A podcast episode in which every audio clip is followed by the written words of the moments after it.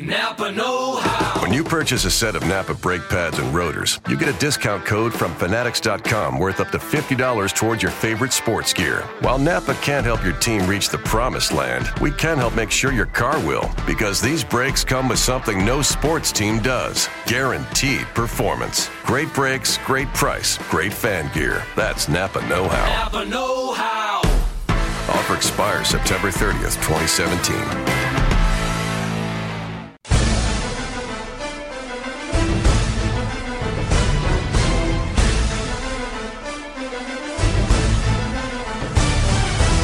For SEN America, this is the SEN NFL Podcast. Hello and welcome to the SEN NFL podcast. I'm your host Richard Garraway, and joining me in the SEN studios down here in Richmond, to my right is James Arthur. To my left is punter NFL punter Chris Bryan. How are we, boys? How are you? Very well, very well. James, good to see you, mate. It's been a long time, Chris. It has. I, I really missed. I, I, we all know how much I miss Richie, but I feel like since I've gone, you've grown just a sick mo. Yeah, I, I did. Yeah, the, Yeah. the missus wasn't happy with it, but um, That's life. Hence why it stayed. that's why it's still there. She said it's the ugliest thing she'd ever seen. So Oh, camp's back. So you got to grow the mows and the beards in camp. So that's why Yeah, that's- fair enough, that's what fair we're there enough. Love it. Speaking of camp, today we'll get over to the newsroom. We'll take a look at the Australians when we go into Camp Crunch. The next division we'll be taking a look at will be the NFC North. And today we'll finish by taking a quick look at the Hall of Fame class from 2016 who were just enshrined into Canton. It's our 55th podcast. There was supposed to be football, but there's not. So we're just going to have to go to the newsroom. It's time to go into the newsroom on the SEN NFL Podcast.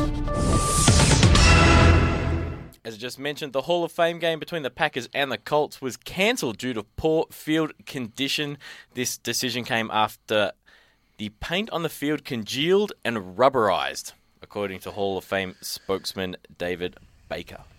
Well done, David. Um, how di- how does this happen with all the technology? I mean, what were they actually painting on the ground that was so important anyway? The And- Hall of Fame logo, Logo, I probably. believe. I Yeah. mean, but like seriously, surely they know how to paint the ground after all this time. So many grounds have been painted.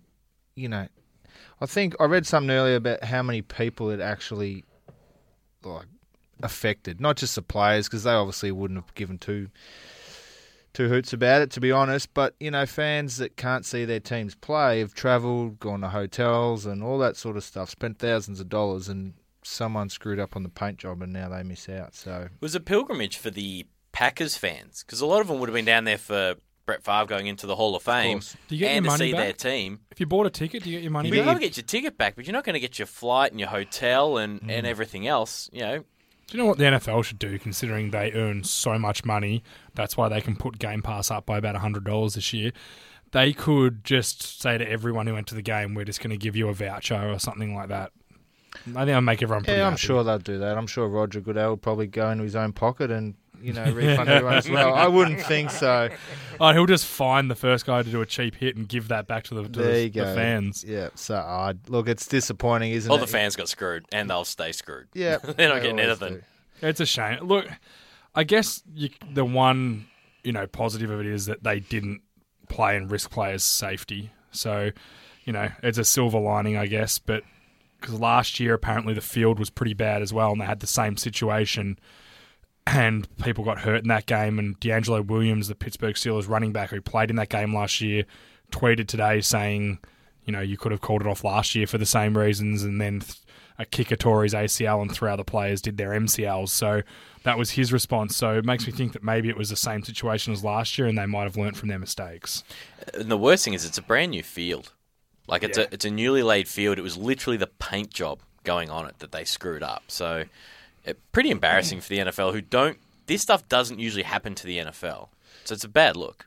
Not with all the like all the money they spend. Um, yeah, being a new field, you'd think you'd have it all trialed and tested. You know, if they're putting in the new field, but uh, yeah, obviously it wasn't, and something went wrong. And yeah, like you said, it's play safety obviously comes first. So they, you know, they made the right decision in the end, I guess.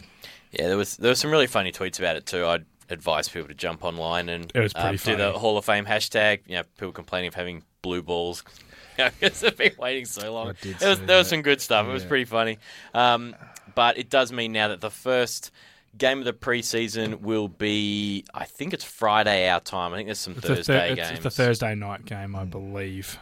So look, it's a meaningless game, but it's still football, and I would have liked to watch it. Yeah, me too. And I planned my day around watching it. Instead, I had to watch the Dallas Cowboys uh, blue versus white scrimmage, which wasn't nearly as exciting. That would have been painful. Yeah. I recorded it, so I don't even know what was being recorded now. So I have In to its go place. Home and, have to go home and check that. I and- reckon it would be soccer if it was on Foxtel. Soccer for sure. Yeah, disappointing. Yeah, I'm not Um, sure where it was. Um, moving on, Brandon Spikes reunited with the Bills on a one-year deal uh, after being away from the NFL. Uh, he had had a workout with Miami as well, I understand, but chose to sign with the Bills. Look, he, he's an odd guy because he, he is a really good football player, but he can't cover. So in the modern football where people pass so often, there's just not enough room for that, you know, what we like to call a banger of a middle linebacker who's going to come down and hit, and hit, hit the linebackers. He's a good tackler and really good against the run, but teams just spread those guys out now and force them to cover, and they're too smart. So it's interesting. It's definitely a um, a Rex Ryan move, but you got to remember that during the week, their second round pick Reggie Ragland, who in my opinion's probably the top middle linebacker in the draft, he went down with an injury, and they're not sure how long that's going to keep him out. So I would say that's a bit of insurance in case he can't get back. It's a very low contract. It's a one year deal. They can easily cut him if he doesn't work out. But you know, I think that's just Rex throwing someone a bone and giving him a chance, much like he did with Reggie Bush. Not sure what his contract status was, but if he, It's only reported as a one year deal. It'll be close to a vet minimum. yeah. So I mean, if they haven't, if he's got no guaranteed money in it, like they get the next four weeks to see what it's about. Yep. If not, cut him and you know Move on. Move on. So Yeah, it's good. Uh, Rich, I know you haven't got this in the rundown. There's two things I wanted to discuss very Fire quickly. away, mate. Oh, NaVorro Bowman getting his extension. So he he's currently still got three years left on his deal, including this year. It was a four year, 40, 40, $44 million extension, which basically turns his contract into a seven year, $77 million deal. Now, if you look at that, if he was to play all seven years, it's only about uh, you know $11 million a year.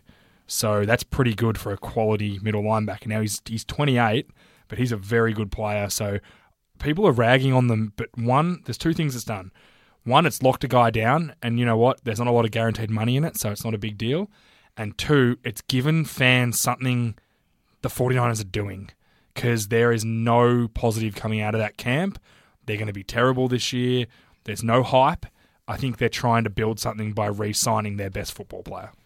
It's a bargain. Yeah, I agree. It's a great signing. Yep, I agree. And if you and he won't play it all out because he's 28, and that he's not going to chance of him playing to 35. al- Although you know a lot of linebackers do, but you know I think it's a great deal for them. Yeah, add some more security for him. There's a bit more guaranteed money in it for him, and Yeah, yeah, happy camper. Good deal, as far as I can tell. definitely. And the other thing I want to discuss, Navar, um, sorry, Joey Bosa.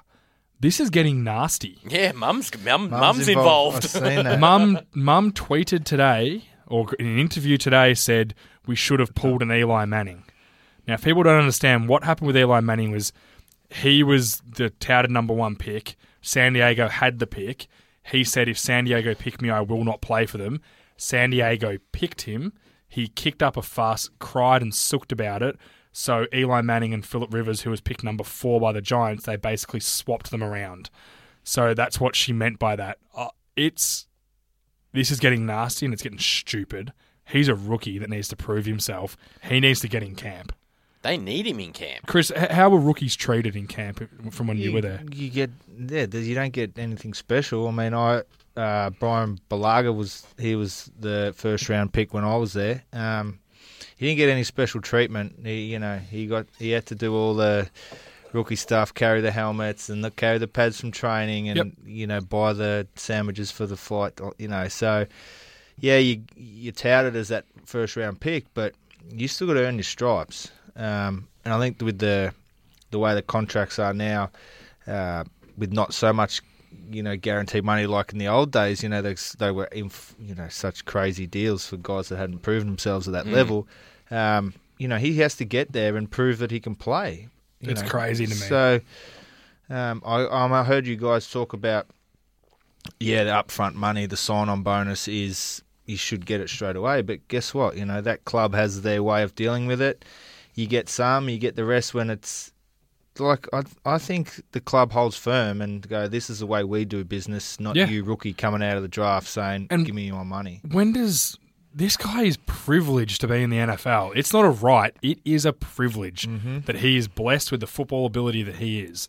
So he needs to suck it up and get into camp, or he will quickly be touted as he will have no respect from anyone, no matter how well he plays. And when your team don't get around you, it makes it that much harder to be successful. Well, it just shows that he's there for himself and not for the team. Exactly. And you know, you want to come out of college and you want to prove yourself. You want to be a good teammate. What What's the chance they have two first round busts in a row?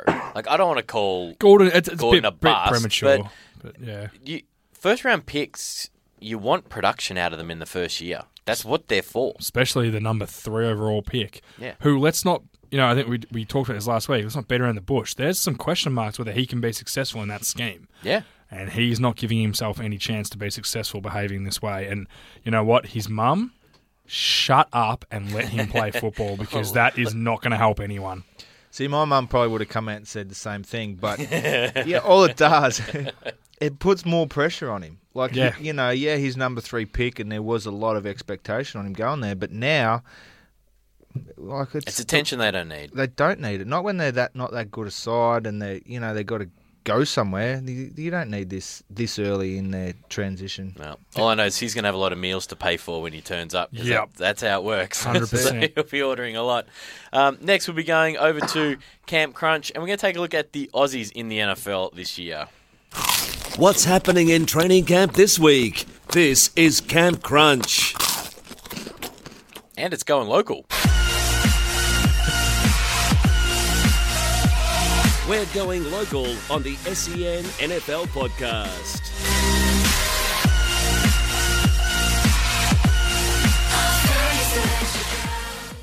You like that? Two drops back to back. Pretty clever. You're getting the hang of that board. Jeez, I am. good we there, will uh, we'll start in New York. Uh, Brad Wing, punter, just got his nice three-year deal. Um, actually, quite a bit of guaranteed money in there too. So he knows he knows Pretty much all guaranteed yeah, money. knows what he'll be getting.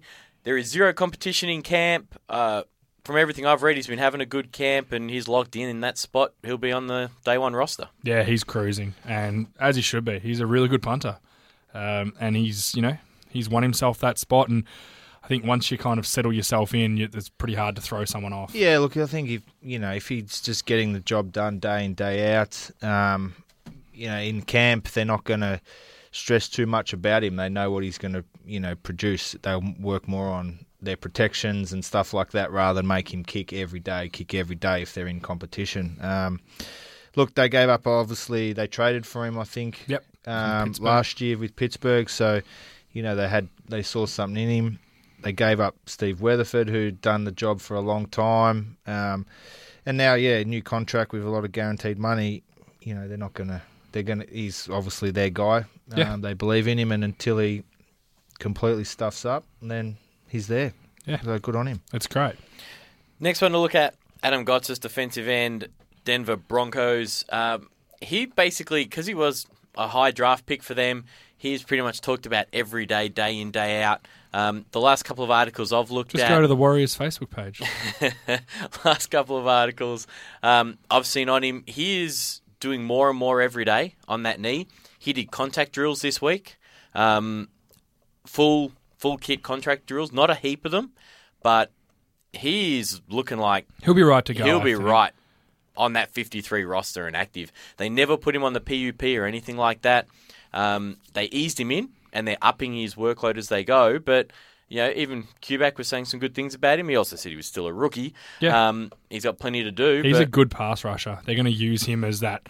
You know, I'm not saying he's going to be Malik Jackson, but they're going to use him in that role as an interior pass rusher, and it's something he can. I think he can be successful at. He was very good at it in college, and he played in a, in a good conference against some NFL caliber players. There's no reason why he can't develop.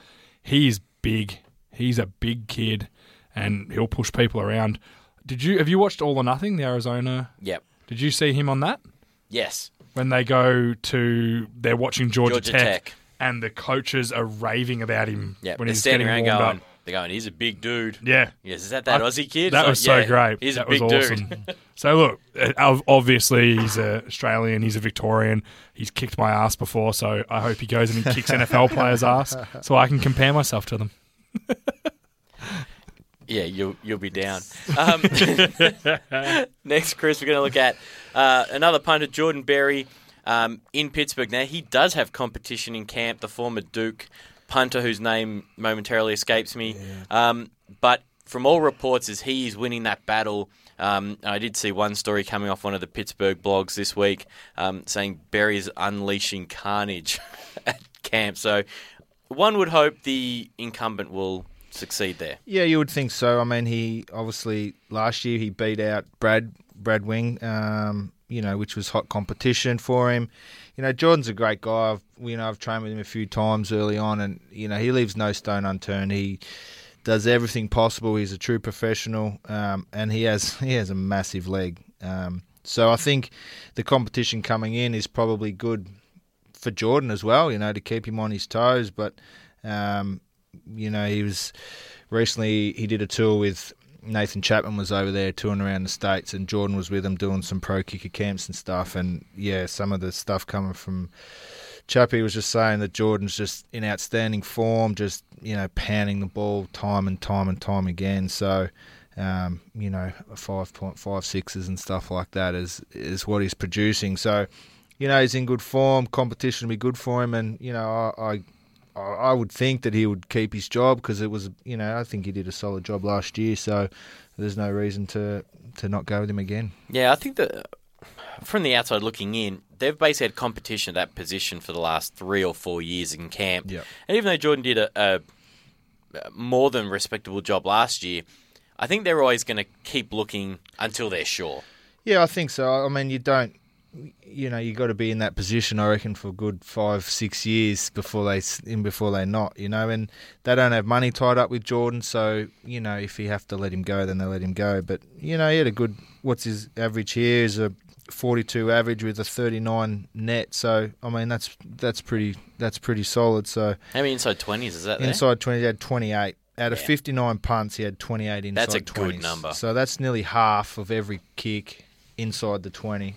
And, He's he's doing well. and Pittsburgh play on a short field too. Not physically short, but uh, they're a good offense. So most of the time, Yep. yeah, he's punting in a decent range where he can drop him inside Do the, the 20. drop. The pooch punt, they like to call it in the NFL. They- oh, Ah. Not sure. See, I've been away off the desk for a few for a while, so I, I don't even know who that is.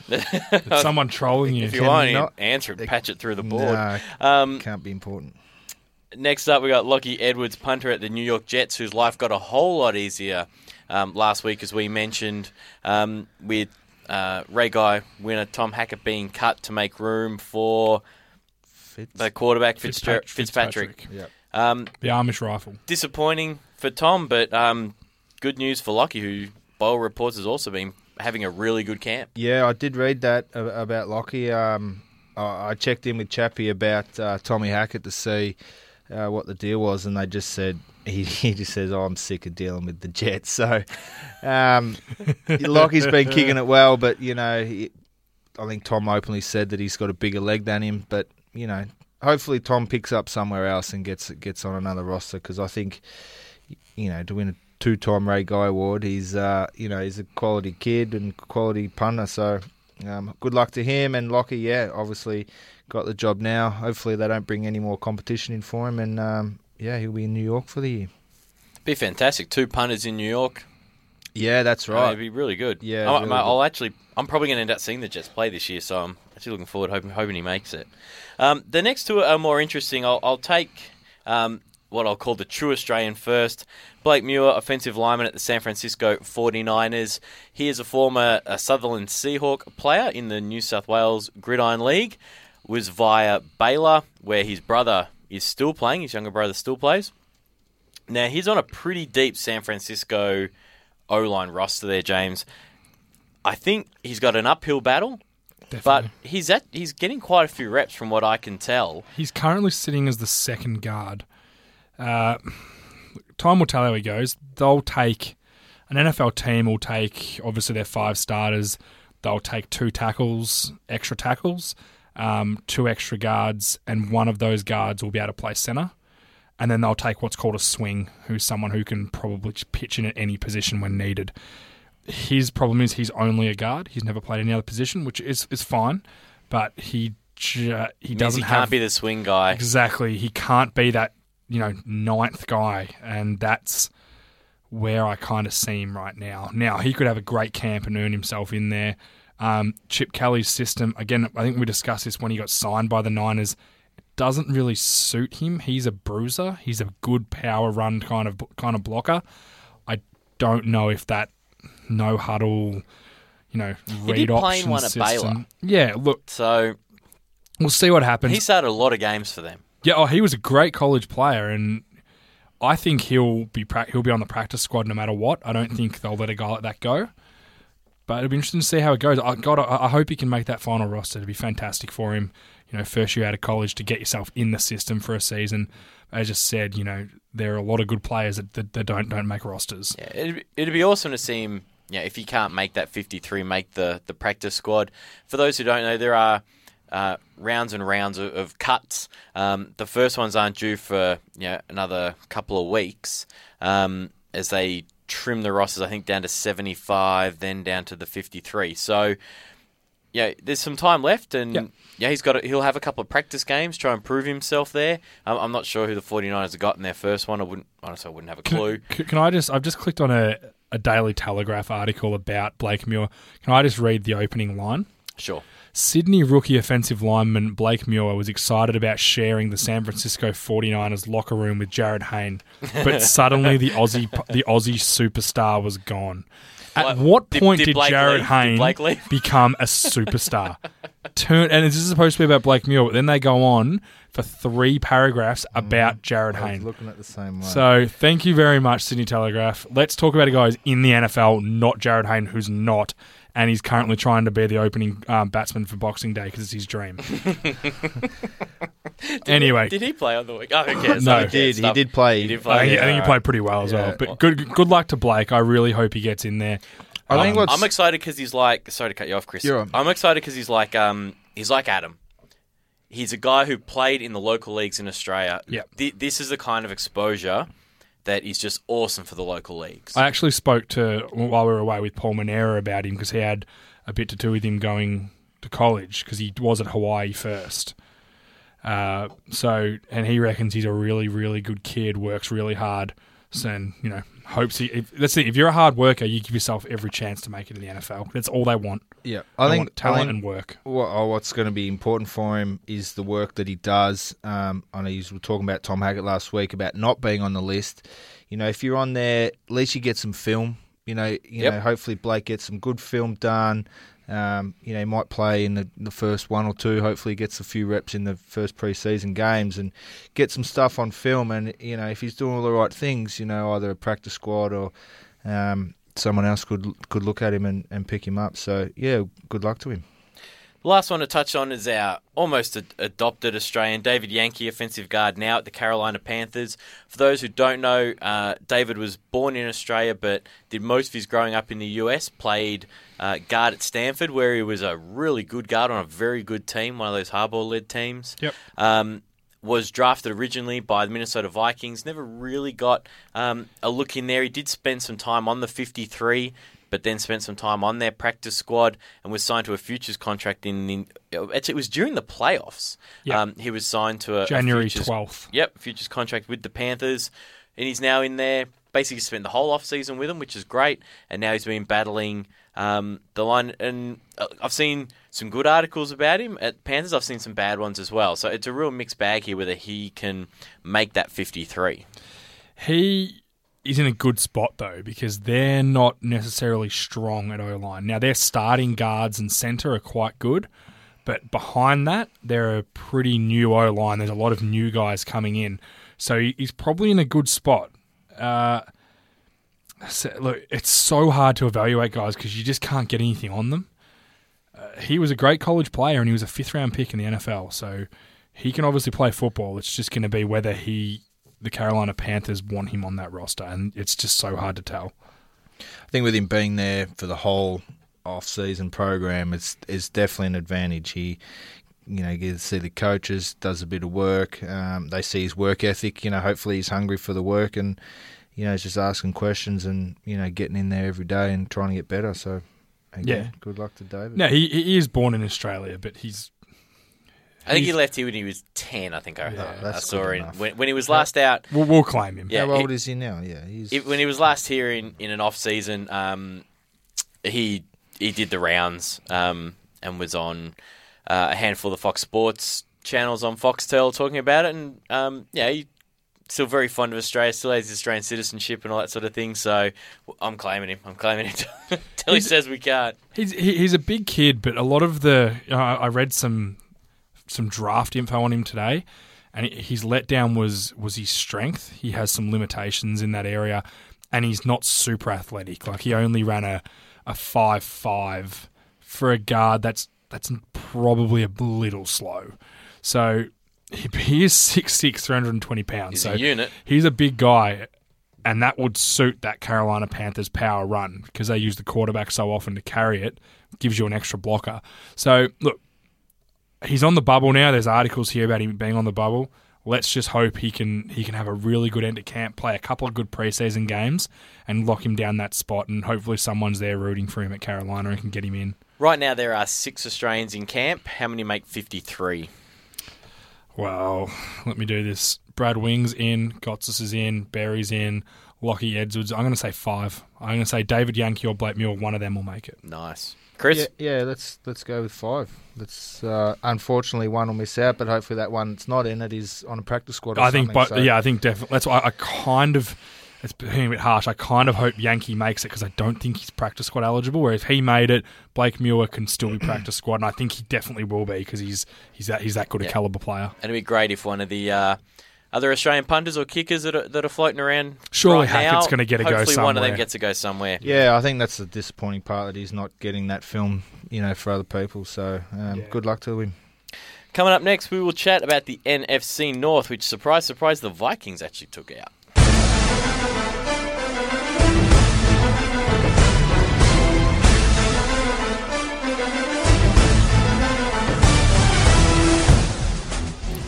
The NFC North. Last year, won by the Vikings, eleven and five. They finished the season um, not counting playoffs with a three-game winning streak to help get them to that top spot, earning themselves a home playoff game. Uh, James, I, I think in our preview last year, you might have had them in the playoffs. I think you had that right. Um, Yeah, Adam as a I wild didn't. card. I don't particularly rate them. And the more I was looking at it today, I think, gee, I'm actually probably wrong here. They're they've got some really good weapons, and again, like we discuss most weeks, it's going to come down to one guy, and it's a guy that I don't have a ton of confidence is in. In sorry, it's Teddy Bridgewater. Yeah, Uh, I think he's that's why I'm not big on him. He's so what's the word? Ordinary? placid. He's just so mediocre. He's short, Yeah. doesn't have a big arm, not Small particularly accurate. hands. He he's a really good uh, leader. And that's not even the right word. He controls an offense really well. That's what he does well. I just don't think you can win in the NFL with just controlling an offense. You need to be you need to be able to get the ball downfield, and that's what hurt them last year. They couldn't get it downfield ever. And unless they can fix that, I can't see them go. Look, I, I can see them making playoffs again, but I can't see them going much further. In saying that, um, they were a missed field goal away from you know the NFC Championship game last year. Sorry, the the, the, the divisional round last year. They they probably should have won that game. So who knows what happens if they get through to that if they get through that round. Um, so yeah, but that, that, that's that's my issue with them. What, what's your thoughts, Chris? I, I was looking through them today and, you know, looking for their receivers and stuff. And if they don't have AP in there, like, you know, there's not much of their offense um, around it. So um, it's going to make it easy, easier, I guess, for a defense to know that for them to go anywhere, that it's going to be on the ground. So, um, I like I like Stefon Diggs. Um, I think he's a good as player, a receiver. I but think he's not a number one. no, and yeah, yeah, they've got they've got a good um, a good tight end in Rudolph. If he can find a bit of that form that left him a little bit he, last he, year, he was okay last year. He wasn't but he was probably their best offensive player, and teams work that out. I just don't understand how they can't how they can't work out how to use Cordarrelle Patterson. I just don't understand. It's because he's stupid. Seriously, that's what all they ever say about Pull it. Pull the curtain back a little bit. We got a tiny bit of insight. We there. have a little bit of inside intel from where he played college at Tennessee. From I won't mention anyone who was, but we know someone from there. And basically, he said he's the best athlete he's ever seen in his entire life. He's never seen anyone move like that. But he is dumb. So all they would do was send him on crossing routes and fades, and they would tell him what to run in the huddle because he couldn't learn the plays. It's uh, I just To me, that's not being. You can't be that dumb. That's not caring enough. It's such a shame. He's such a freak show athlete. If they could work out how to use him with Teddy, who can move a little bit. Yep. You got an outstanding running back shovel passes, reverses, and a little a little something sweeps. like get it into his hands and say, "Run, Cordarrelle, run." I just Yeah. I can't understand how they haven't. I just uh, I the can't ceiling. I the ceiling for him now is to be a, an all-pro punt returner. That's his ceiling. I just I've given up on him as a receiver. I just don't think he's intelligent enough. But as a punt returner and a kick returner, he can still be scary. What they need is La- Laquan Treadwell, who they picked, I believe, 22 in the draft. He's a big physical. He's not 40 fast, but he plays fast. If you, he, I think he ran a four six at, at the combine, but when you watch his tape, he plays much quicker than that, and he's big. He's a red zone Yeah, threat. big physical If target. they can get him going, then Stefon Diggs can play that second string guy. Charles Johnson is a really good slot receiver. I, I really rate him as a slot receiver. Then you then you're looking all right. Zach Rudolph will get a little bit less double coverage because they've got to look after Treadwell. Uh, that that could help them. And of course, you've got Adrian Peterson, and they have a very good offensive line. Their offensive line's great. I was just going to come to that. Oh, I, I, you, I do go to you for my offensive line news. Um, yeah, looking around, I mean, it starts in the middle. Yeah, Joe Berger's outstanding. He's a really good centre. And John Sullivan, who's his backup, who's actually a, a really good centre too. They brought Alex Boone over from uh, the 49ers. I expect him to start at left guard and Brandon Fusco to start at right guard. I think he's a really good guard too. I, I feel like Pro Football Focus get uh, offensive linemen wrong a lot because I don't think Berger's the second best centre in the NFL, and I don't think Brandon Fusco is the 44th guard in the NFL. I think sometimes it, it's a bit off. Uh, Matt Kalil is the laziest, most frustrating offensive tackle I've ever seen. I thought you were going to say human on the planet then. Oh, I don't know him as a human. Uh, he might he might be a real assertive guy in real life. I don't know. But when he's on the field, he's lazy. He has great technique, great exercise. His hands go to his bloody ankles. His rookie year, he dominated because he gave a crap, and then he doesn't give a crap anymore. He's collecting a paycheck and trying to get as much as he can out of his career before he leaves. He just just does not give a crap about it, and that's really frustrating because he's got all the tools. Um, Andre Johnson's a really good right tackle, and Phil Loadholt, who missed pretty much the whole he missed the whole season, injured in the preseason last year, is another good tackle. But neither of them are left tackles, so they're stuck with Matt Kalil, and they've probably got you know Andre Smith and Loadholt having to fight for right tackle. Loadholt has played guard before, but I don't think he'll beat out the other guys. So you've got a starting caliber tackle probably sitting on the bench somewhere. So they've got to work out what they want to do there, whether they you know move move it around a bit. When you look at their defense, we've been on offense the whole time. It's pretty much all built around Anthony Barr and Harrison Smith. Yeah, they're good say. players. I really like uh, Kendricks, Eric Kendricks, rookie last year. I thought he should have been the defensive MVP. He played really well. He was consistent. I really like him. He's someone you can build around. Anthony Barr is so versatile. He can play your edge rusher. He can play a three-four as, as an outside linebacker. He can play your Mike. He can sorry. He can play your Sam in the four-three. He can play your Will in the four-three. He can do everything you need from him: cover, rush, tackle. He's a good all-round linebacker and such a good football player.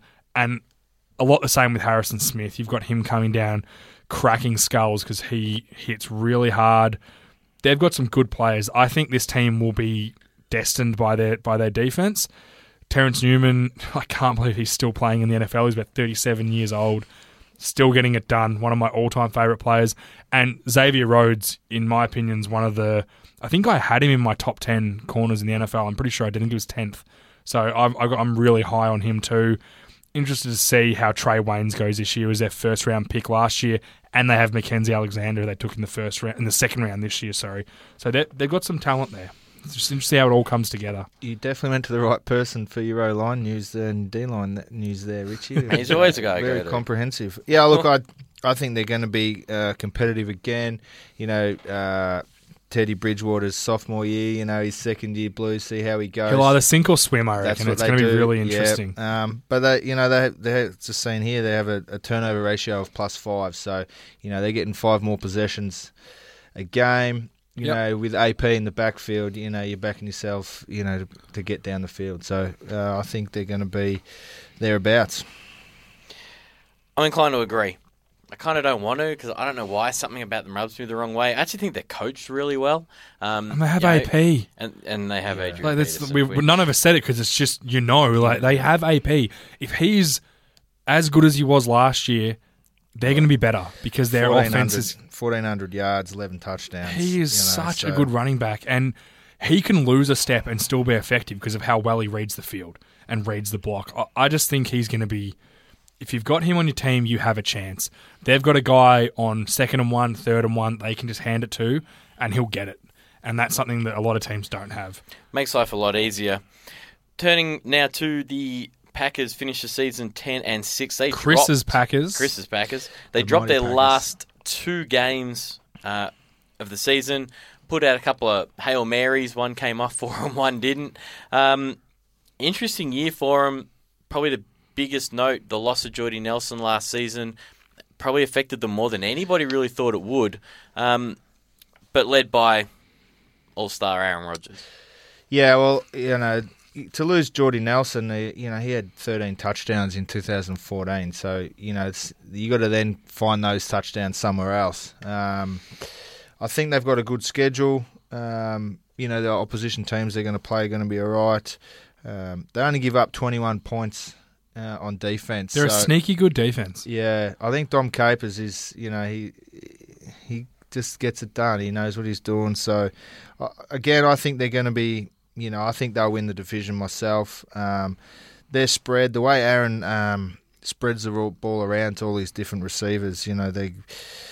Uh, everyone's getting it. You know, he doesn't just rely on you know Jordy or someone else. Uh, so um, I think a big loss is going to be uh, John Kuhn. They he's either, he's traded or left. Oh, he's gone down to the Saints, I believe.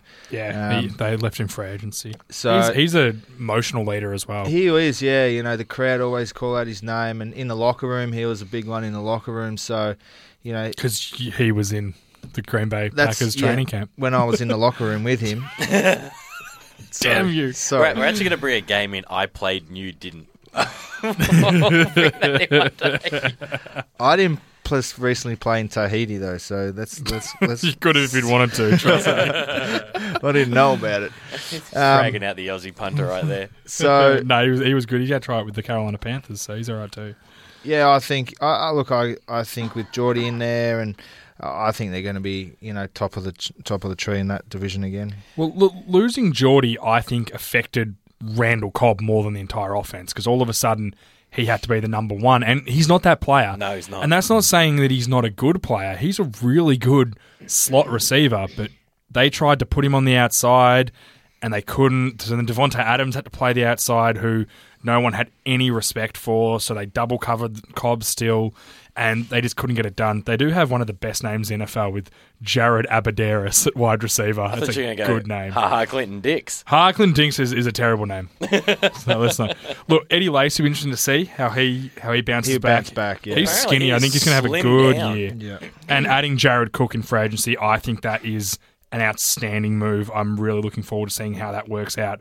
He is a good receiving tight end, and that's something that Rodgers hasn't had since he had Jamarcus Finley, um, who had to re- Jermichael. Jermichael Finley, sorry, because he uh, who hurt his neck and had to retire. So that's something they've added. Offensive line, they're really solid. PJ Lang, Josh Sitton, they're really, really good guards, like really good guards. Tough. They're both top 10 guards in my mind. Um, JC Tretter's a pretty good tackle. I think Bryan Bulaga had a bit of an injury injury riddled year last year. He'll come back to right tackle and take over. What they need is a left tackle to step up, whether it's JC Tretter or David bah- Bakhtiari. I'm not sure who's going to do it, but someone has to. Or they need to find someone who can. That that could hurt them because it did last year. They got up a lot of sacks. We mentioned quickly, uh, their defense is sneaky good. It's like I think it's actually underrated. Yeah, They've got good corners. their secondary is good. They got good corners. Yeah. They got good safeties as well. yeah, Like I actually think they're they're built pretty well on the outside and and even on the inside. I mean, Mike Daniels is a really He's good player one of my inside. favourite D linemen. So there's plenty of talent there that I I don't think they're going to have to be as reliant on the offense as they have been in, in past years. they need pass rush. Oh, that's and that's going to come by moving Clay Matthews back to the edge. I think they drafted a middle linebacker. I'm not sure which one it was. They took, took him in the second round, I believe. I think he'll he'll go back to the outside linebacker. They'll play Sam Barrington and the the rookie. I just it's, it's, it's slipping my mind who it was. They'll, they'll play him inside uh, because they need him to pass rush. He he's been really good at middle linebacker for them, but that's not where he belongs. He's an All Pro outside linebacker. Get him where he belongs. Let him rush because he's the 40th ranked middle linebacker. Where I reckon he's a top 10 edge rusher. Yeah. Any tire? Any tread left on the Julius Peppers tires? Absolutely, there is. And you know, I actually did some research on him today. What a career! He he's he, I Yeah, think he he'll is be, so good. I think he'll be a first ballot Hall of Famer. Honestly, he's had a terrific career. If he retired into this season, you know, maybe puts up another six or seven sacks. He's up. He's in the top ten for sacks already. I think he's just Yeah. had a fantastic career, and he, he just keeps playing well. keeps going, just keeps yeah. playing well. Uh, they need D- Datone Jones or Nick Perry to step up. That's the other thing they need. Or even Mike Neal, he could do it. They need some, they need another rusher to step up to get them to that Super Bowl. That's what I believe. The offense is fine because you have Rodgers. You're going to win games. You're going to score points. Their running game will be better this year, but that's what they need. They need that pass rush. I think uh, a couple of things that I've had a look at. Um, they got their bye in week four, um, so that's very Those early very ones. early. You know, so you you're going for the rest of the season there. You know, week in week out. So I think that might be a little question for them. Hopefully, they stay healthy, um, you know, because that doesn't give you your chance later on in the year. And you know, hopefully their special teams can uh, get something done. They didn't score a touchdown on special teams last year. Really? no return touchdowns or anything. So hopefully, you know, um, you know, there's competition in there with Tim this year um, with the local boy. Um, Peter Mortell, I believe his name is. Okay. He's uh, actually I did some work with him when I was over there when he was still in high school. Um, then he went off to Minnesota, became a really good punter there, and now he's you know he actually He's grew up. He grew up in Green Bay. His uh, his dad was actually my bank manager in Green Bay, helped me set up an account, and we still deal with him. So he's as local as they come. Um, so I wish him all the best. I, you know, he was a good kid. Let's get him on the show. Um, What yeah, time is it in the US? Just give him a call. The If, time is if, if, if, if he makes the team, we'll get him on the show. yeah, but like, yeah, hopefully, you know, I think again, Green Bay will be right up there. I think, I'm pretty sure they'll win that division and be um, daylight to the next two teams that we'll speak about. First one off the rank, the Detroit Lions, seven and nine. They actually finished the season on a three-game winning streak, uh, but the best receiver in the NFL doesn't play for them anymore. No, he retired prematurely, which Shits you. it Yes, it shits me. does. It hundred percent does. It really shits me. it really does. Look, this team have has had so much change. They've got Stafford there still, who oh, look, he's got a good arm and he puts up good numbers, and but I think he's just- tough too. I think he's a tough. He's tough. He, he's This doesn't. he's probably more physical tough than he is mentally tough. I think that's an issue. He throws when he throws picks, he tends to throw more than one. He kind of crumbles a bit. However, when he's going, he's good. But I just it, all the ability hasn't translated for me yet.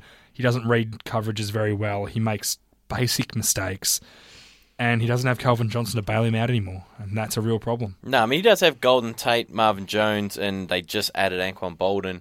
So, which one of them, when you're at the 10 and you get one on one, are you going, I'm throwing this up for a fade? Uh, yeah, I'm probably going to call some sort of concept, try and get the ball in the end zone. They have not given. Now, Marvin Jones, Anquan Boldin's, you know, he's pretty old, but he's had a great career.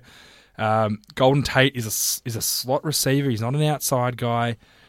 I well, it's- it's- that's a bit unfair. He, he can play outside, but he's not six foot five going to go up and snag a ball one on one. It's not. It's, it's not what he does. But you don't you don't just go and get Calvin Johnson. I know, but they haven't done anything to replace that style of player. Marvin Jones is not that style. Anquan Boldin is not that Yeah, style. but even in the draft, there's there weren't any like that. Treadwell was probably the only one. And they could have had him. Yeah, but they got so many. Uh, Yeah. they got other needs. Exactly. Look, I'm interested to see how Ameer Abdullah is going to bounce back. I think he had a pretty average rookie year, in my opinion. He could have been a lot better. Uh, I hope he's good because he had a lot of hype coming out of college. Eric Ebron's the same. You take a tight end number six overall in the draft, you want him to be a lot better than what Eric Ebron has been so far. He needs. Yeah, if you're taking that high, you have to become a. He's a terrible run blocker. He literally, he can't even help with double teams. Dan he's- split them all the time. He may, he may as well be an inside receiver. He may as well. And he, he is a very good receiver, so that makes up for it. He has to lift. The offensive line, all they do is draft guards, and they never really develop. Riley Reiff is a solid left tackle. Like, there's nothing wrong with him. They took Taylor Decker in the first round, which this is what frustrates me. You need a left tackle because Riley Reiff is, is more of a right tackle, and you draft Taylor Decker, who's not a left tackle, over uh, who was the Bong Bong Mask. What's his name again? Uh, Laremy Tunsil. Laremy Tunsil. Could have taken Laremy Tunsil and taken that risk, and you don't. caught me off guard. I was reading down further to make my next point. That's what I mean. You know, they've got three good guards. They took Laken Tomlinson in the first round last year at something like 22, and he's not even going to start for him. Yeah. It's wasteful picks like that that's going to hurt them. I think uh, their strength is probably on their defense. They've got a good defensive line. Um, It's an okay defensive line. if well, I they had said- in Dharma no, no, and it's Sue, good. That is a good defensive line. Who's who's good? Haloti Ngata is over the hill and average. Ezekiel Ansah is one of the best DNs in the league, but that's it. Yeah, I don't think Ngata's not bad. He's good. He's, He's, not fine. bad. He's a solid run stuffer. Yeah, He's not going to get you any rush. No, but I think I think their D line's fine. They've got um, A'Shawn Robinson in the second round was a great pick. Um, he was one of the top rated D tackles, so you know he, he could develop well. Tahir Whitehead's a solid linebacker. Stephen Tulloch's now being cut, so he's not there anymore. Darius Slay gives you a shutdown. He's a gun. Like he, he's a great player. So I think with with what they've got, with what he can do, they're not. I don't think that D is bad. I think it's going to No, be the not. O that hurts him, not the D. I think. I think we had this discussion when we were talking about the Ravens. It is an entire. You, you look at questions. They have way too many questions that need to be answered. And this is their problem. You love a good question, don't you, JA? When- love a, love a question. When you look at them last year, you know their their points for, points against. It, it- I mean, their points against was the the highest in the division, which is never good. It was almost the same as the Bears, but yeah. you know, I think I don't know what it is about Detroit. Maybe it's the history of losing. They just, stank of losing. yeah, it's hard to wash it off. It's a culture. Ask It's a the city. Browns. It's not a great city. I wouldn't want to be I there. I wouldn't want to be there.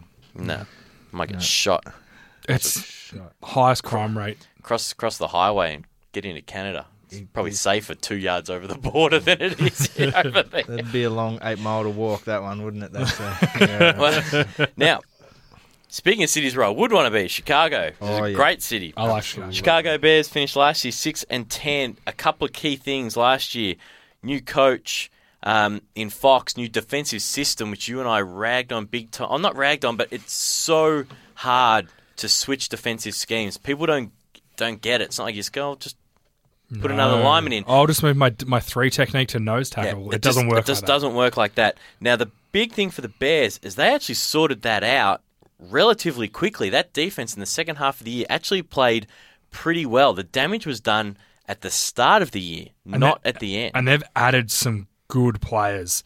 Jerrell Freeman and Danny Trevathan, they're going to be a great 3 4 combo, um, combo at middle linebacker.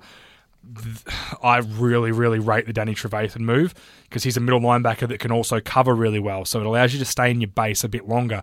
Jerrell Freeman's not as good in coverage, but the way he plays the run, every 3 4 team needs this guy. He's a leader. He can call the plays, he can call the audibles, he can hit, he can tackle. He's hard to block. That is a really good combo they've got in there. And then they, I'm just trying to find his name because I've forgotten it. The outside linebacker, uh, Leonard Floyd, they took in the first round, who one of the ones I got right in my mock draft. He was always going there, and he's an outstanding edge rusher. I don't think he'll be super effective as a rookie, but they have Pernell McPhee and Willie Young to kind of get, get him through the phase of learning. and I think he can turn into a really good player. I think this defense has got the pieces to be really good. I really do. Kyle Fuller's a good corner. They signed Brandon Boykin. They got some. They got some really good pieces there. Yeah, I'm I'm inclined to agree. Uh, um, as I said, we, we were down on him big time. Like we picked them to be last division, and it turns out we were right. But I'm shocked how quickly that John Fox was able to turn that defense into what he wanted. And it's not even his. It's not even his. He doesn't. He's been known as a four-three coach through his career. He doesn't usually run three fours, John Yeah. Fox. So he's It's done a great job. yeah, I'm inclined to agree. Now, all that being said, your quarterback's Jay Cutler, and sitting above his head is a dirty, great big question mark. It always has been, hasn't it? You know, he has a cannon of an arm. It's one of the strongest arms out there. And he's smart. He went to Vanderbilt for God's sake. um, I I think That's a he's a question. good quarterback. I I'm do. not saying he's bad, but there's still a ginormous question mark over he his just head. plays so badly sometimes, and it kills yeah, teams. it's like he's not there, isn't it? He's just Yeah, Some he days just, he just doesn't, just turn doesn't up. doesn't turn up to play. It's exactly right. Maybe he's looking at his wife in the stands like all, like we, we all are. Well, everyone else is. He's Yeah. making sure no one else. Look, Alshon Jeffery is a terrific wide receiver. I think he adds an element to that offense. If he can, if they can keep him happy because he's not very happy right now, and happy players, an unhappy player is not going to help them. Kevin White will be back after missing all of his rookie season. He was a top. Uh, I think he was picked nine or eight, I believe, in the draft. like so he's a top ten guy. He's Zach a really as well. talented football player. Yeah, who says? say? Zach, yeah, Zach Miller's a really solid tight end. He's not going to do anything He'll do what a traditional tight end does. he will block well. He will do what he has to do as route runner, and he'll do what he has to do catching the ball, and that's what he's there for. he got five touchdowns last year, so He's a solid tight end. He's a Yep. solid tight end. Jeremy Langford was really good as a rookie, good enough that they moved away from Matt Forte for him. Um, Jacquizz Rodgers will pick up the the receiving stuff that Forte did, but I, I'm interested how Langford goes. Their trouble is offensive line. Yeah. Manny R- Ramirez is he's come from Denver. He was a guard there. He's going to go back to center where he traditionally started. Is that why he signed to to move? I think so. Is it to go back to center? I think that's why he moved. He's a solid center. Then after that, Kyle Long's a really, really, really good guard, but they play him at tackle. Sorry, I'm so distracted. Is synchronized diving the dumbest sport in the Olympics? It's sorry, Jay. It's behind your head. For those who don't know, there's oh. TVs everywhere in this studio. Is this just oh, the geez, most that's- pointless thing? That's solid though. They won a medal, those girls. I think. I'm not bagging them.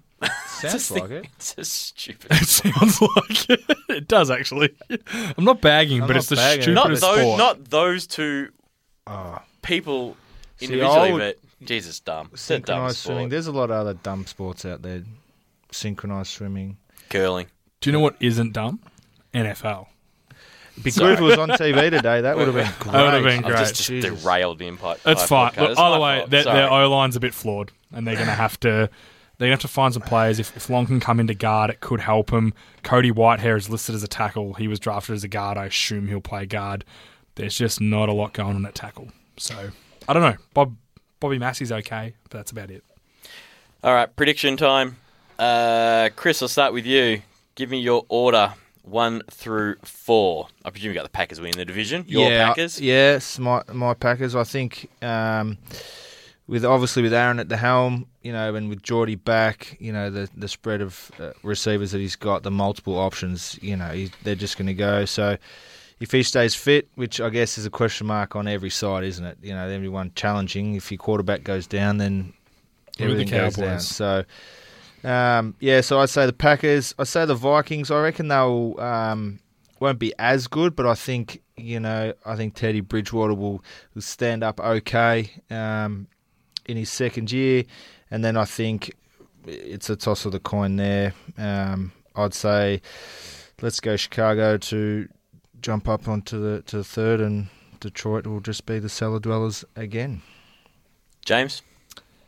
I have Minnesota one. Sorry, Chris. Is that right? I have It's all right, wait for Minnesota the one. Oh, yeah, I'm actually.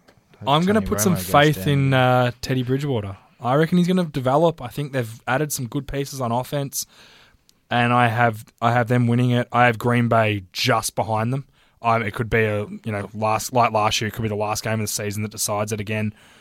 I don't think Jordy's going to be as good as he was in the past. I think it's going to take him a season to get moving again. Well, He Yeah, had 14 touchdowns. Even if he's half as good, he still gets yeah. seven. Oh yeah, and he'll be better than Davante Adams. There's no doubt about that. He's on the pup right now. That's the concerning thing. He's got tendonitis Exactly. in his n- non-surgically repaired because he's because he's compensating for it all the time. Yep.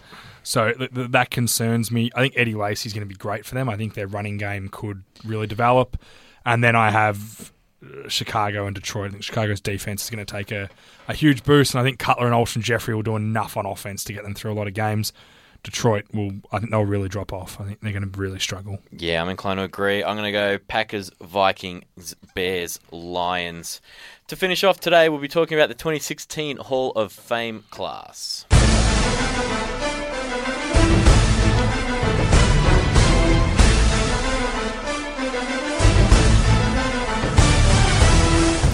Over the weekend, the 2016 Hall of Fame class was inducted into Canton. Uh, starting off with Edward DeBartolo Jr., owner of the 49ers. Well, I don't, I don't know much about the owners. I find it might be naive of me, but I find it a bit odd that they put owners into the Hall of Fame. Well, they own the league. They can do whatever the hell Yeah, they want. Exactly. Look, he turned the 49ers into the franchise it was in the 80s and 90s, basically. Hired Walsh, drafted Montana. Exactly. And That, there is massive things. And I, I listened to his, I watched the Hall of Fame induction, induction and I listened to his speech, and he was really funny. He ragged on uh, Jerry Rice. It was really good. He called him a bit of, he called him very flamboyant in the locker room, and it was really funny. And he's obviously was pretty well respected by all those players, and he put them onto a run that, that won them four Super Bowls. So obviously did the right things. Yeah, I mean it's good ownership, doesn't it? You know, you, you look through the league. If there's a bad owner and doesn't put money in, it you know it affects everything. So, you know, obviously did a great job when he bought the side back in uh, '77, and yeah, he's now a Hall of Fame member. Next, Hall, uh, sorry, head coach Tony Dungy won a Super Bowl with the Colts. Uh, should have won one with Tampa Bay and started his career at Minnesota. Um, Well, he did win one with Tampa Bay. He was a defensive coordinator, offensive defensive coordinator for them. we've won one Super Bowl and he was not there. He got fired the year before. Oh, did he? Yep. Oh, stiff. Basically, Gruden came in and won it with his defense was still there. With Dungy's players. with all those players. He added a few pieces, installed his offense, and they won the Super Bowl. Um, but that being said, that's taking nothing away from Tony Dungy. Uh, a real um, barrier breaker. First African American to win a Super Bowl You know, as a head coach. That's pretty. That's a pretty big deal. Yeah, I think It so. really is. And I remember when he lost his son. Uh, his son, I believe, he committed suicide. Suicide, I think you're right. Yeah, it was about four days before a game, and he, he actually coached the game, and just really emotional. And everyone who talks about him, all these players that talk about him, just a guy who loved football and loved his players, and that's what coach. That's what players want as a coach. Someone who just genuinely cares. should have been straight in as he was. Turning to the players, probably the biggest name in the dra- in the class was Brett Favre, quarterback. Originally out of Southern Mississippi, was drafted by Atlanta. A lot of people don't know that. He was then traded to the Green Bay Packers. Chris, this is your wheelhouse. Talk about your hero. Oh, he was. Obviously, he wasn't there when I was there, but there is a lot of resemblance of Brett Favre around the place. Um, when I was there, I think he was the Jets, maybe, and then the Vikings after that. But Yeah. it didn't matter. It was it was Brett Favre everywhere. Every second road's named after him. All the restaurants, there's statues. Um, you know, you think of you think of Green Bay. You know, he's right up there. He he could walk down that street and um, anyone would do anything for him. He's probably arguably the one or two highest names, biggest names in, in that small city. So, Yeah. Um, for, I heard, I seen him say that he'll always be a Packer, and uh, you know whatever happened after he left. But yeah, he's definitely the uh, outstanding. His stats and his numbers uh, speak for themselves. So. And he he played for a long time, which his stats are high because of that. And I 20 actually, seasons. Yeah, I- I- I watched- 302 games. last night I, I got home and watched Gruden's quarterback camp was on, and it was Brett Favre doing the quarterback camp. He just did it recently, Yeah, didn't it, he? it was really, really good. And he's he said, you know, my numbers are high because I played for so long, but I also played at a very good level for so long too. And what really struck out from him was when they talked about the way he would celebrate when they scored and won. and he said what he missed the most about football, or sorry, what what what he's taken from not playing. Where it wasn't that he had the cannon of an arm and threw the touchdowns. It was celebrating with his teammates, watching his teammates fight in the trenches, and basically loving his teammates. And that's what he misses from football the most. Quarterbacks like that, that's why Green Bay love him. That's why everyone who played with him loved him. His receiver, Antonio Freeman, who's caught the most touchdowns from him, came on the show and he still loved him. It was just, they were throwing the ball to each other and they were best mates. And that's what a guy like that does. And I'm so glad he's in the Hall of Fame. I think he's just such Nah. a good football. Most, mo- the most, I don't know if he's the best quarterback ever, but he's certainly one of the best to watch ever because he would just One swing of it. the, one of the toughest too. Yep, he'd take Yeah, hits. one of the original gunslingers. Yep. Uh, would need to be a little rapid fire because we are running out of time. Kevin Greene, linebacker, defensive end, originally out of Auburn. Um, time with the Rams, Steelers, Panthers, and 49ers. Basically, 15 seasons, 228 games. He's originally a fifth round pick overall. This guy, he was a he was a linebackers coach at Green Bay when when I was there. Yeah. he uh, he lit up the room. He had the persona. He had the the boots on. He had the long flowing hair. He had the deep voice. He, you know, him working with uh, Clay Matthews. It was it was a sight to see. He was so intense at every training session, um, and yeah, you could see just what he was about. He was just a real hard hardened footballer. And that's exactly how he played. Yep. In his speech, he said, um, oh, Bo Jackson, he started at the LA Rams with Bo Jackson, and he believes that Bo Jackson made him a good football player because no one ever hit him harder. So whenever he hit a running back, he would always thought to himself, oh, it's not like hitting Bo. It was like it was like relief when he tackled other running backs, and he gave a lot of credit to that. Really good speech. If people want to um, have a listen to that, really, really You good. should go look at them all. They're actually pretty They're good. all really good. Next up, Marvin Harrison, wide receiver, originally out of Syracuse, Indianapolis, his entire career, 13 seasons, 190 games. Uh, caught a lot of passes from Peyton Manning. and he was the top receiver for five or six years in the NFL. He holds the record for receptions in a season. He was one of the best, and he wasn't exceptionally big. He wasn't exceptionally fast. He wasn't exceptionally talented, but he worked bloody hard. He landed in a system with Peyton Manning where it worked, and him and Reggie Wayne just excelled.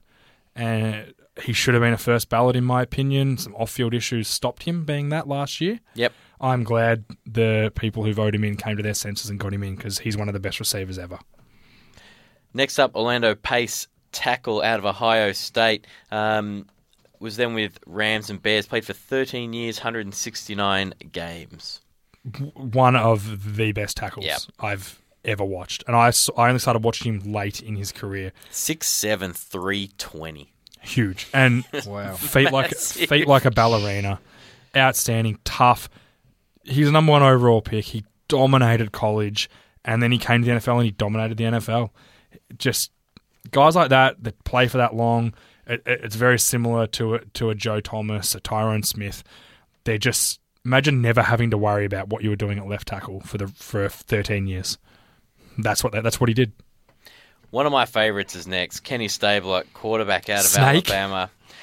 Basically, he spent most of his career at the Raiders, a little bit of time at the Oilers and the Saints at the end. Um, Super Bowl, no problem, 15 seasons. Uh, go and jump on YouTube, kids. Just chuck in Kenny and Left-handed and weirdo. check it out. he was just He's the best. he never looked like it was going to work, but it always did. Weirdo. It's got a- flamboyant here. That's you say one word. He's um, go and have a. Everything's on YouTube now. You'll be able to find some highlights of him.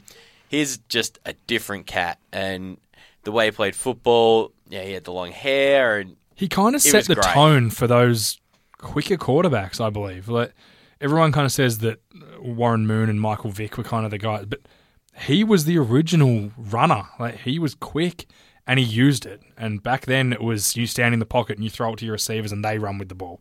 He changed it and he was yeah. Flamboyant's a great word. It's exactly watch him. It's exactly what he's like. It never looked like he knew what he was doing, but I guess in his head he always did. Um, great, great work. last one, Dick Stanfield, guard, uh, San Francisco. Uh, Lions, Redskins, played seven seasons, 73 games. Basically spent most of his time at the Lions, where he was really the anchor of their O line during a season, a, a, period of time where the Lions were pretty good, unlike right now. this is a guy I don't know a lot about. he played in the 50s. This would be harder to find YouTube Yeah, th- there's not a lot about him. What was talked about in his speech that he was just a hard nosed bully of a guard. And not a lot of guards make the Hall of Fame, so you must be a pretty damn good one to make it. Yeah, I think if you're ever anywhere near Canton, Ohio, uh, don't really know why you would be, but if you are ever on holiday in the area, be sure to get down there and check it out. I'm reliably told it's pretty cool. Yeah, I'd love to get there. End of today's show. To everyone who's listening, sorry we've run long. It's the longest show we've ever done. How long is it?